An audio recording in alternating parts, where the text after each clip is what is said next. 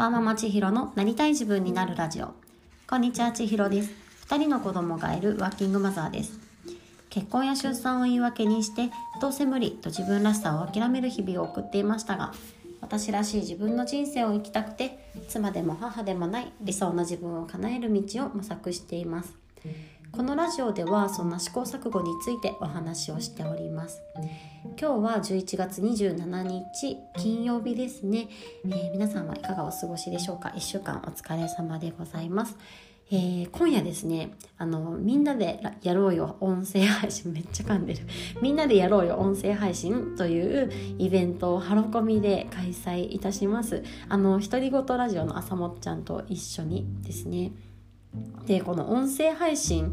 をなんかやりたいなーってちょっと気になってる人とかなんかアウトプット結束したい人とかに本当におすすめなんですけど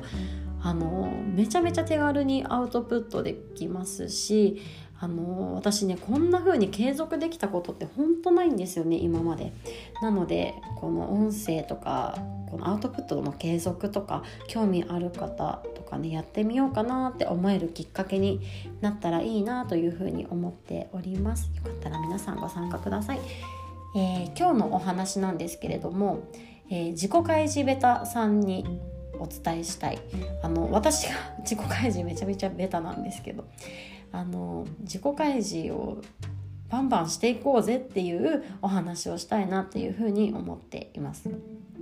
あのそもそも自己開示とは何かなんですけれども、まあ、自分の個人的な情報を相手に伝えるということで、まあ、人間関係を構築していくのにすごく大事というふうにされています。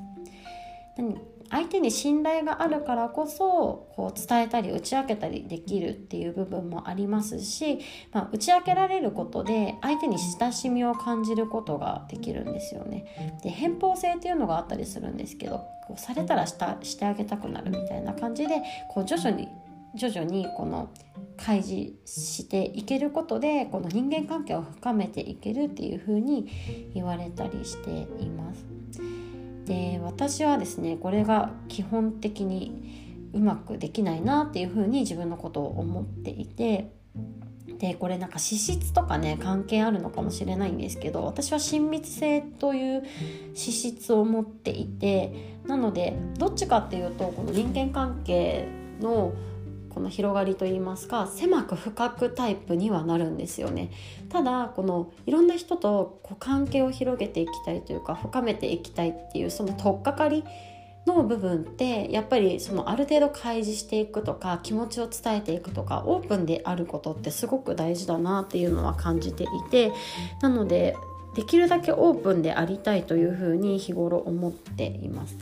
であのー、具体的にはですねなんかツイッターとかでも本当特にその距離感とかねすごいムラがあって難しいなって思うんですけど皆さんのこうツイートとか見てて「うわそれすごいいいな」とか「素敵とか「それいいね」って思っててなんかコメントしようと思ってコメントとか書いたにもかかわらずコメント途中で消しちゃって、まあ、結局「いいね」で止まっちゃうみたいな時もあったりなんかもう一伝えちゃおうみたいな感じでなんかその「いいね」みたいなのをそのままこの言葉でね伝えることができる時もあったりとかしてなんかめっちゃめっちゃ急にフレンドリーに来るやんみたいな感じになっちゃう時もあるなっていうのをすごく感じているんですよね。でも私はこの半年8ヶ月くらいですかね。なんか8ヶ月も経ってないのかな。4月くらいから徐々にこうできる限りその相手に気持ちを伝えていきたいなっていうのを思っていて。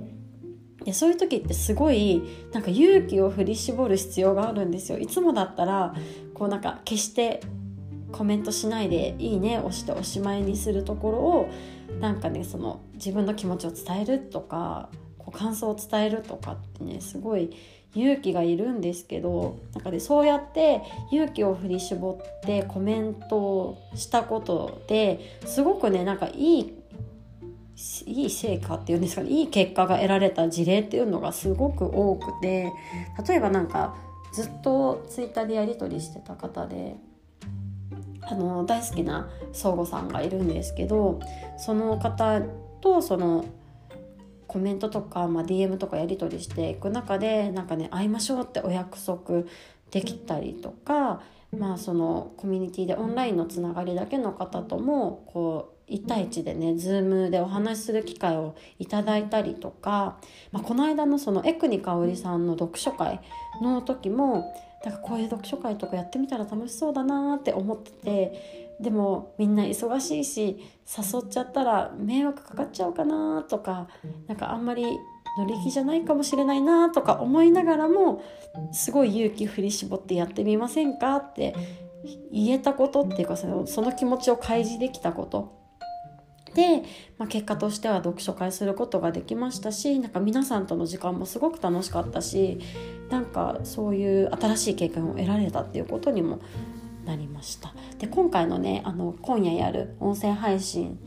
のイベントについても、ね、一緒にややってみませんか？みたいな感じで伝えられたことが、まあ、いざね今日夜実行するっていうことになっているわけでなのでやっぱりねその自分の気持ちを伝えることから始まることがすごくたくさんあるなって思っていますなのでやっぱり自己開示するっていうのは私も意識的にあのしっかりしていきたいなというふうに思っています。でそのじゃあその自己開示が難しいんだよねってなった時にそれめちゃめちゃ共感できるんですよね。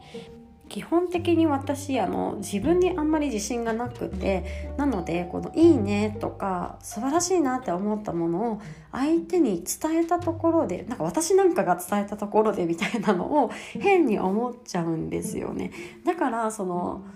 言ってみるっていうことにものすごく勇気が必要なんですけどでもなんか純粋にこれ立場逆にしてひっくり返して考えてみた時ってなんかコメントとかメッセージってどんな内容でもこうポジティブなも内容だったらもらえたらめちゃめちゃ嬉しくないですか？でとかなんかね誘ってもらえたらすごい嬉しいし「いいね」とか「それ素晴らしいですね」とかって言ってもらったら私だったらめちゃめちゃ嬉しいんですよね。まあ、そういうふうに考えるとなんかね私なんかが素晴らしいって伝えたところでって考える必要ないんだよなっていうのもなんかフラットに思えたりする